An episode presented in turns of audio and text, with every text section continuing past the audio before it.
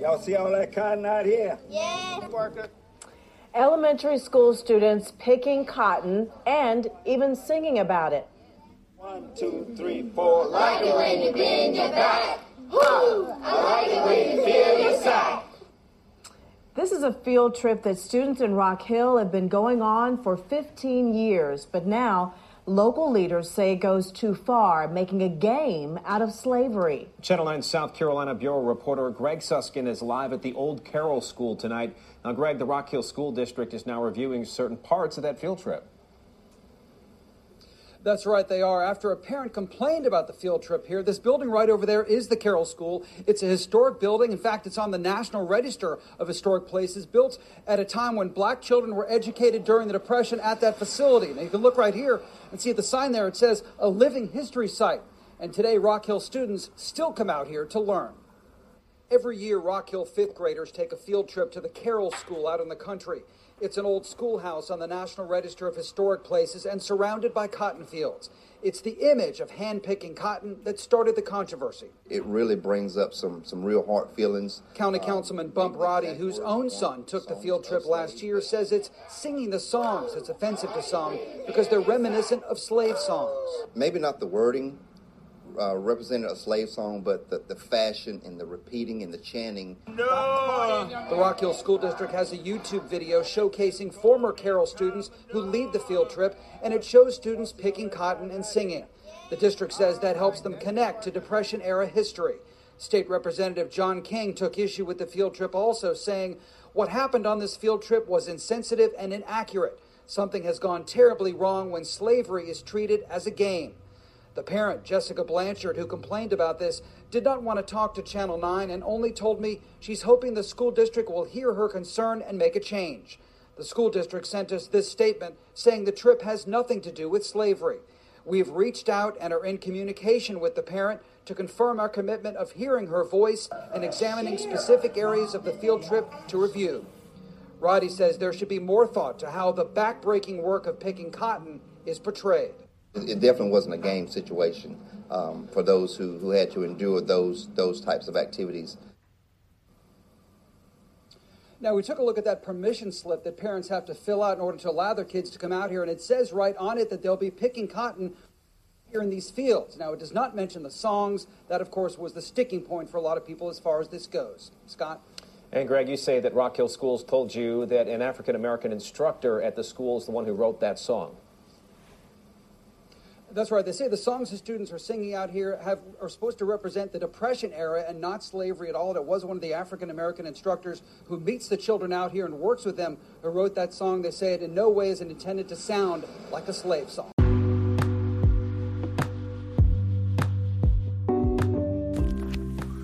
Does this bother you? Is what you just heard, what you just witnessed, is it offensive to you?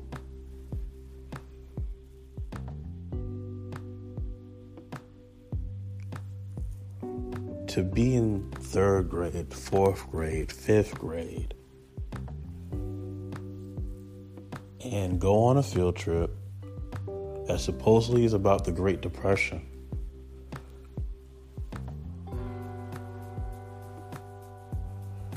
And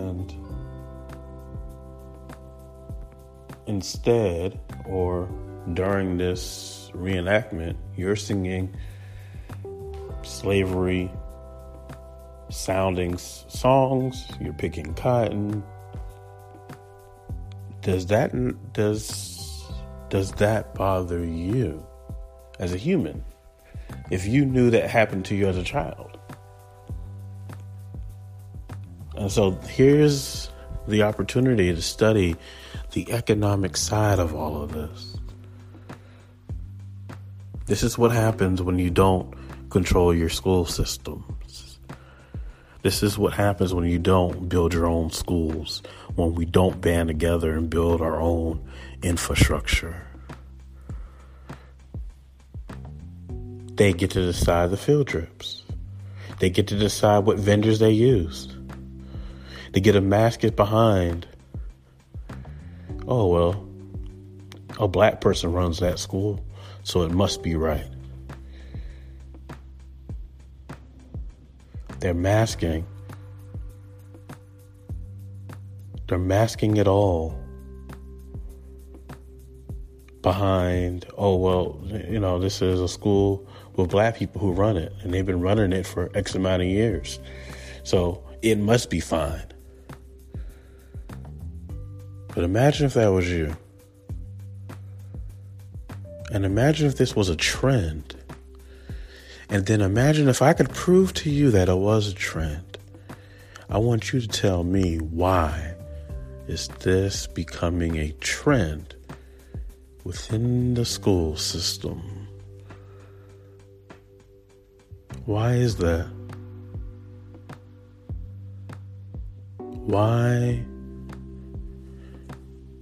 is taking 8, 9, 10, 11 year old kids to a cotton field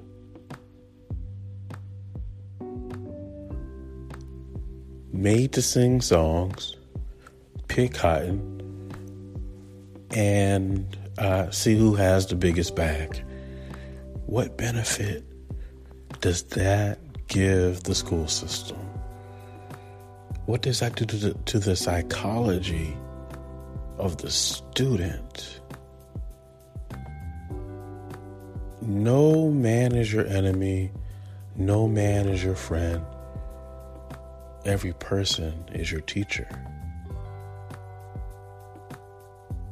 They're teaching them to be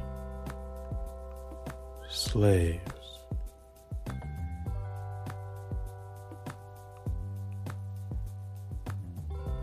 But it's not just in this instance, the school system itself is teaching it.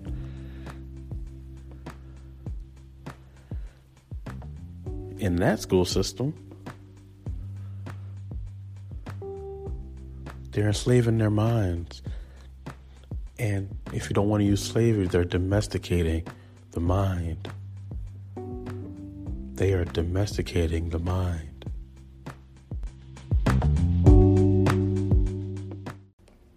Racist field trip I have ever been on in my fucking life. They took us to a fucking cotton processing place. And there was a big ass cotton field out in the middle of fucking Raymond, Alabama, in the south of Montgomery County. We went there, and me and 28 other little nigglets in Miss Harper's third grade classroom, they took our asses out there in the middle of the fucking August heat and said, hey, y'all, they gave us bags and shit, like little cute little plastic bags with a cute with a cotton puff person with a smile on his face, and they were like, "Hey, y'all go out, y'all go out there, have fun, pick as much cotton as you want." And so I, my stupid ass went. You know, I went. My mama signed off on it and didn't think about it, and I went to the fucking field trip. Out there in the field, just having a good old time. We were singing songs and shit in the middle of the motherfucking field, picking goddamn cotton in the middle of the fucking heat. And then, you know, I'm thinking, because it's a field trip, they told us you can pick as much as you want. Hey, you get to keep the fucking cotton. You can keep it. So I was like, yeah, I'm gonna keep it. And we go, go to get back on the bus. They're like, all right, kids, turn your bags in. And they take our asses inside and took all the damn cotton that we had. And then told us to get back on the fucking bus. So me being a little rebel, I took a handful of cotton, stuffed it in my pocket, and went home. Then my mama came when she was doing laundry the next night. She was like, "What the fuck is this cotton in your back pocket?" I was like, "Yeah. Where the hell did you get unprocessed raw cotton from?"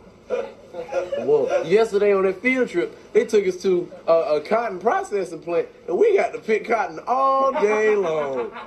My mama came to the school, and I swear to God, that shit went down. She locked this woman in a room like, how dare you jive ass motherfuckers take my kids and all these other ashy little Negroes to a fucking cotton field in the middle of the summer?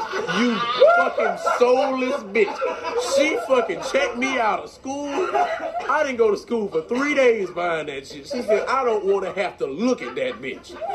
She was pissed at everybody. Yes, that was the most racist shit I've ever gone through in my life. I didn't even understand what was wrong until the next year. I didn't even understand. I just thought we were just gonna go have some fun in the field. So fuck that shit. That was fucking sharecropping if I ever seen it. Fuck that shit. I'm about to recheck.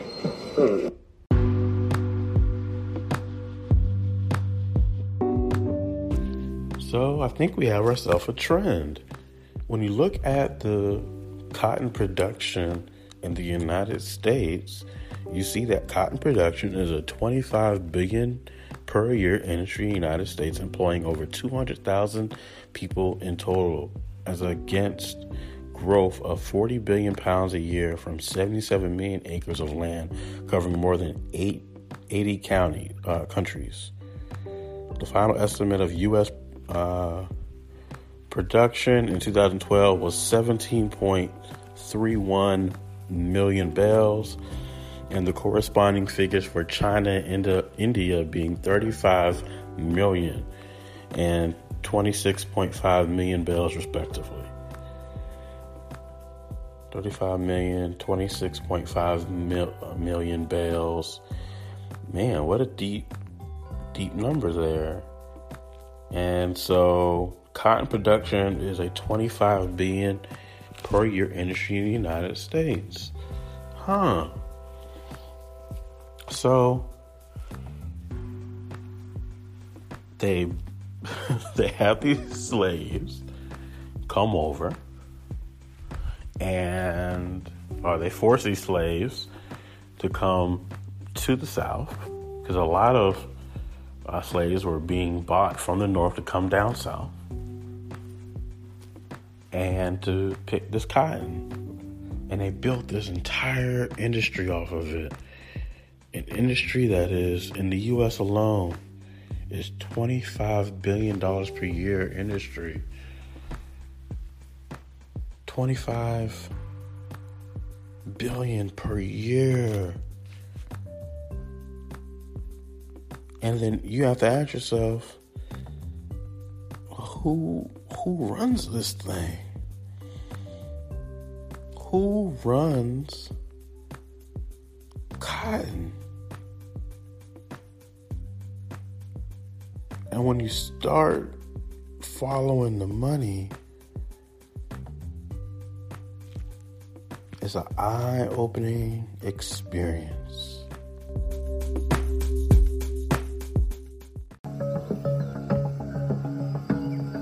What made cotton so desirable?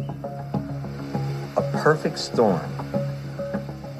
In the 1790s, America's oldest crops, like tobacco, were depleting farmland and dropping in value. At the same time, the textile industry in Great Britain was exploding, creating enormous international demand for cotton clothing. Eli Whitney's gin merely provided the motor for a global economic machine, and slavery was its fuel. Everybody was getting a piece of it. All these northern bankers and, and marketing people, folks who owned the ships that transported the cotton, everybody was getting a, a piece of the pie. Cotton utterly transformed the United States, making fertile land from Georgia to Texas extraordinarily valuable. The fact that Native Americans lived on these lands was a temporary inconvenience, solved by a policy of Indian removal. The massive replacement of native populations with slave plantations.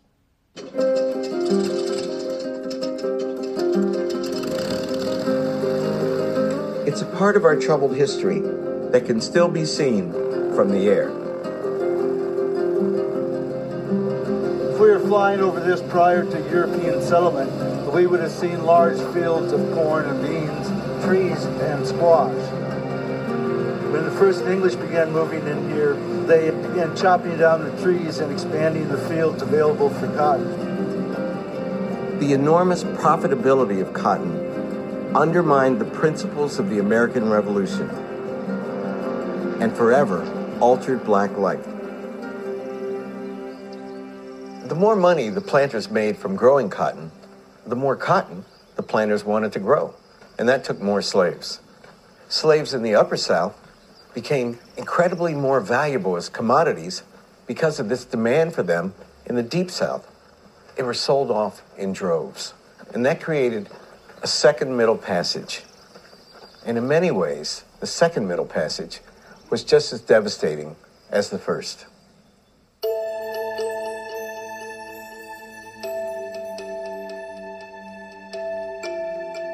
To feed King Cotton, more than a million African Americans were carried off into the Deep South.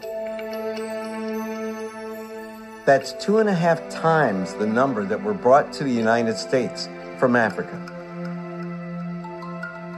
It was the largest forced migration in American history.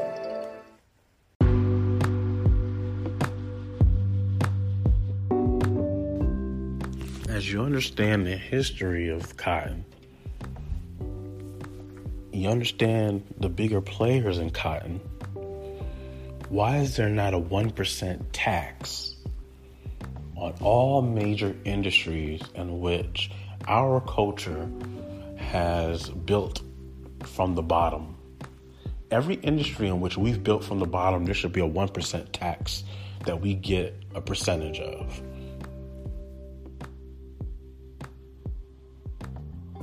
25 billion per year, my G? 25 billion? No, we want 1% tax. So, what is 1%? Imagine all these billion dollar industries and you take 10 of them. you take 10 billion dollar industries and you put a 1% tax on just a billion dollars.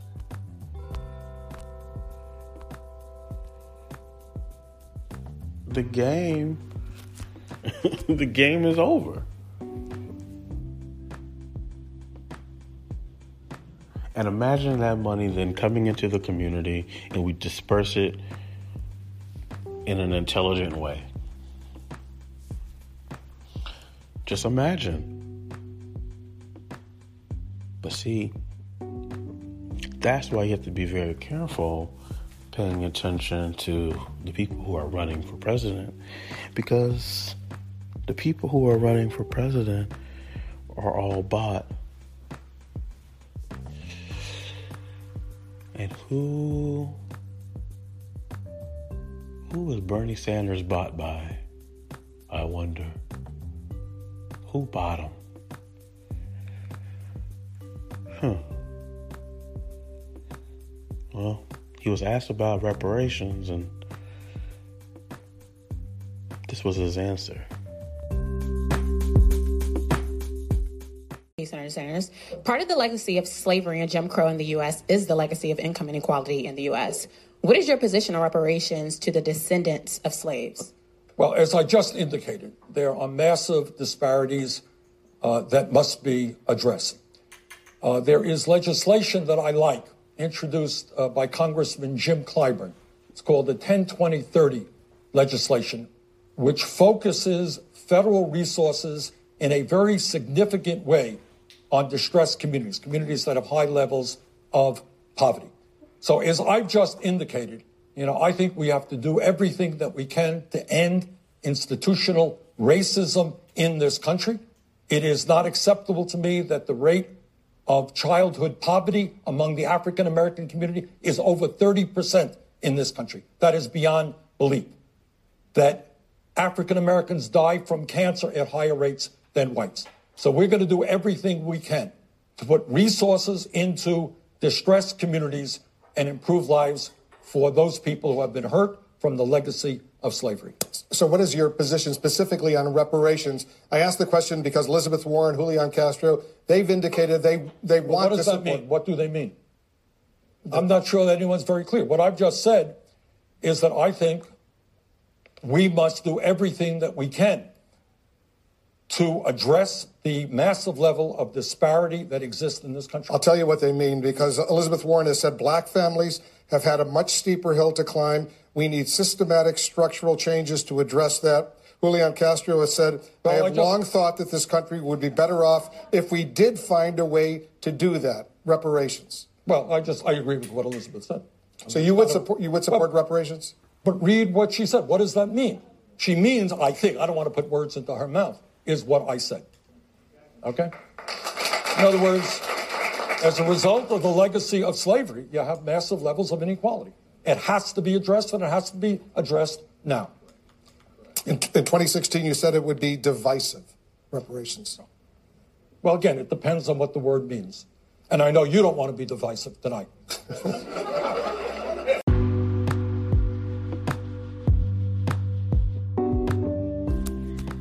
I think he got caught right there.